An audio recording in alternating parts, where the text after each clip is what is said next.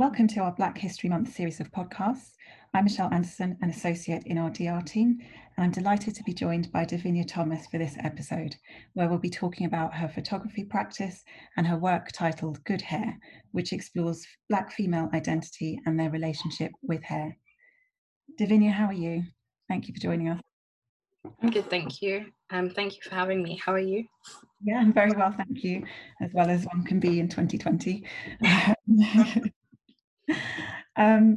so, um, Devinya, I think a few years ago in um, 2017, your Good Hair piece was included in our CSR art programme, um, which is a programme showcasing the work of graduate artists from Westminster and the Royal College of Art. Um, could you perhaps tell us a bit more about that piece of work? Yeah, sure. Um, Good Hair kind of uh, was created around a time when cultural appropriation was kind of being discussed a lot and um, a lot of black women were kind of going natural um, and changing from kind of i guess like european ideals and i wanted to explore it because it was quite an interesting topic to kind of look at how black women have a relationship with like the type of relationship they have with their hair um, and i was kind of inspired by like my sister's journey and my my journey as well. Um, and so the images are two black and white um, photos, self portraits of me, um, one with my hair covered and then the other with my hair in an afro. And um, it was kind of, I guess, it was almost like exposing that insecurity in a sense, but it's not necessarily an insecurity that I feel like I put upon myself, if that makes sense. It was more of like how society has kind of put this uh, negativity upon like black hair and just this journey that it had where it's just a negative thing of um, it's unkempt, it's unprofessional, it's uh, you know not beautiful enough on a black person, but it's only trendy when it's on a like a white person. Um, and so I titled it Good Hair because in the Black community, good hair is often described, it's basically hair that is like, has this closer closeness to whiteness um, or white people or like European hair. And so obviously in conjunction to that, black hair or Afro hair is not good hair. So I wanted to call it that to kind of play on this idea that all hair is good hair, especially black hair is good hair. So yeah. Um, that was really interesting. I think um, it was certainly striking for me personally to see um, to see your piece in our sort of corporate environment um, in a meeting room to go in and um, see something featuring um, natural black hair and something that I personally could so readily relate to.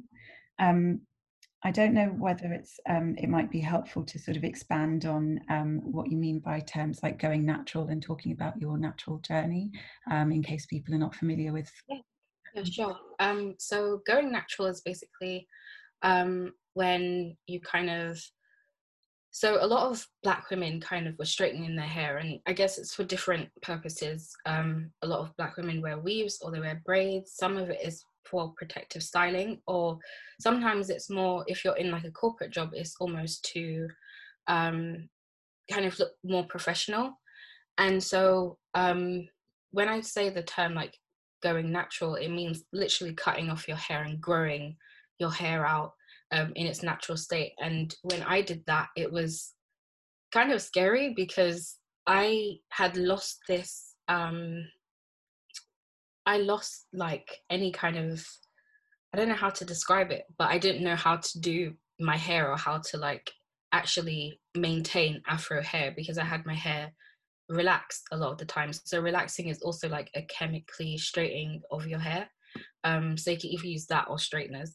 Um, and so when I say the natural hair journey, um, a lot of black women just like across the world were cutting off their relaxed hair and kind of growing it out naturally um be to kind of i guess regain back that power of like our blackness i guess um so yeah that was that's pretty much what um going natural means thank you and um i guess in some ways, um, to to people for whom this isn't an issue, um, it, this conversation in itself might sound quite superficial.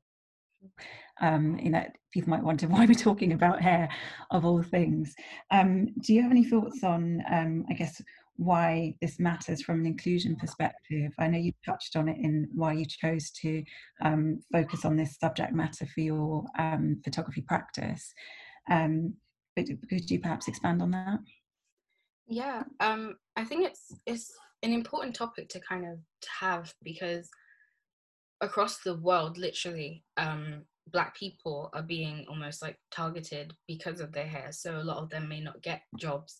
Um, some children may be thrown out of schools. There was literally a child um, in a school near me who was sent home numerous times because her hair was out in an afro or her hair was in a giant puff and to them it was um, distracting um, there's a lot of women who can't wear like i guess braids or their natural hair out because it's not seen as professional or it's not seen as um, kempt or i mean not kempt but like you know it's not it's not uh, good.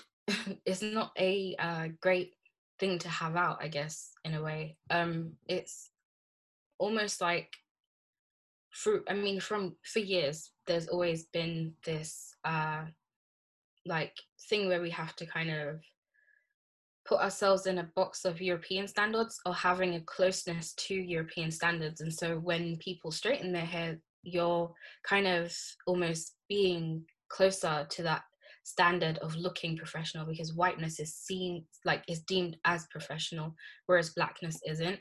And so I think um, you know, yes, like you said, to some people it maybe seems superficial, but genuinely it is a, like having an effect on people's lives. There's a lot of people, and I'm sure probably in your law firm, who feel like they have to change themselves in order to be in a predominantly white space or to fit in a predominantly white space. Um, I know I've done it sometimes where I feel like I can't, you know, have a certain hairstyle when I'm going to an interview because they may deem me as something else. Um, it's the same like when people see someone with dreads, they don't see them as just this human being, they see them as somebody that's dirty or not good looking or like there's always a negativity attached to blackness. So um, while it may seem like a superficial thing to some people, it is having an effect on the livelihood of a lot of black people. Um, I think I can certainly relate to um, to some of what you said there. I think um, looking back to sort of school days, um, I was you know born and um, raised in the UK, and um, certainly the messaging from school was always effectively that if your afro hair was not bound as tightly as physically possible, um, it, it, wasn't neat enough and um, didn't sort of satisfy um, school dress codes and so on. Um, I had my hair chemically straightened um, sort of probably from the end of primary school, I think, certainly as a schoolgirl, um, because it was easier to manage and easier to uh, make it behave in the way in which um, it seemed to need to behave um, to meet the relevant standards. And I think with you, if you sort of if you grow up um, with that sort of messaging, it does stay with you, and it can potentially make you feel less comfortable in um, corporate environments in particular, but uh, you know other environments as well. Um, rightly or wrongly, I think it can vary um, from firm to firm and culture to culture. Um, but I can I can certainly sort of empathise with that feeling, and also with the feeling of sort of um, being in my case in in my late thirties and and just now learning to um, manage and treat my natural hair um, because I haven't had to do it for sort of decades that I've been chemically straightening it. Uh, so it is it, it's an interesting theme, I think.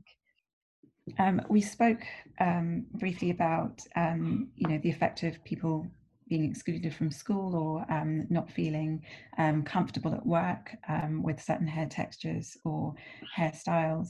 Um, I wonder um, what impact you think being in lockdown um, has had, and in our case, sort of the increase in remote working has had on Black women's relationship with hair.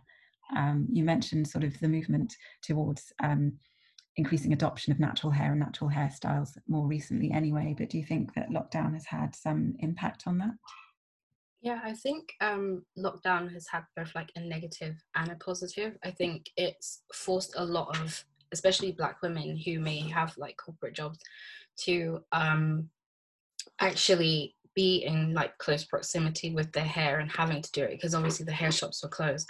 And I know that for me, um, I I do my own hair anyway, but it was kind of hard wanting to go out knowing that like I couldn't do anything with my hair because I had to take it out. I couldn't leave it in, otherwise you know it would get all tangled and um, you know so I had to have like I know a friend of mine I used to do her hair, but it forced her to do her own hair, and um, it's forced like many other women to actually have this positive relationship with their hair and no longer feeling that they have to go to this um, quick fix almost like whether it is i mean there's nothing wrong with like uh relaxing your hair or doing anything like that but i think a lot more women have had a better relationship or some may have had a negative. I know that there was a lot of women who were actually cutting their hair off during um, lockdown so i guess you know it's had like both a positive and a negative effect on some people but i think more positive than negative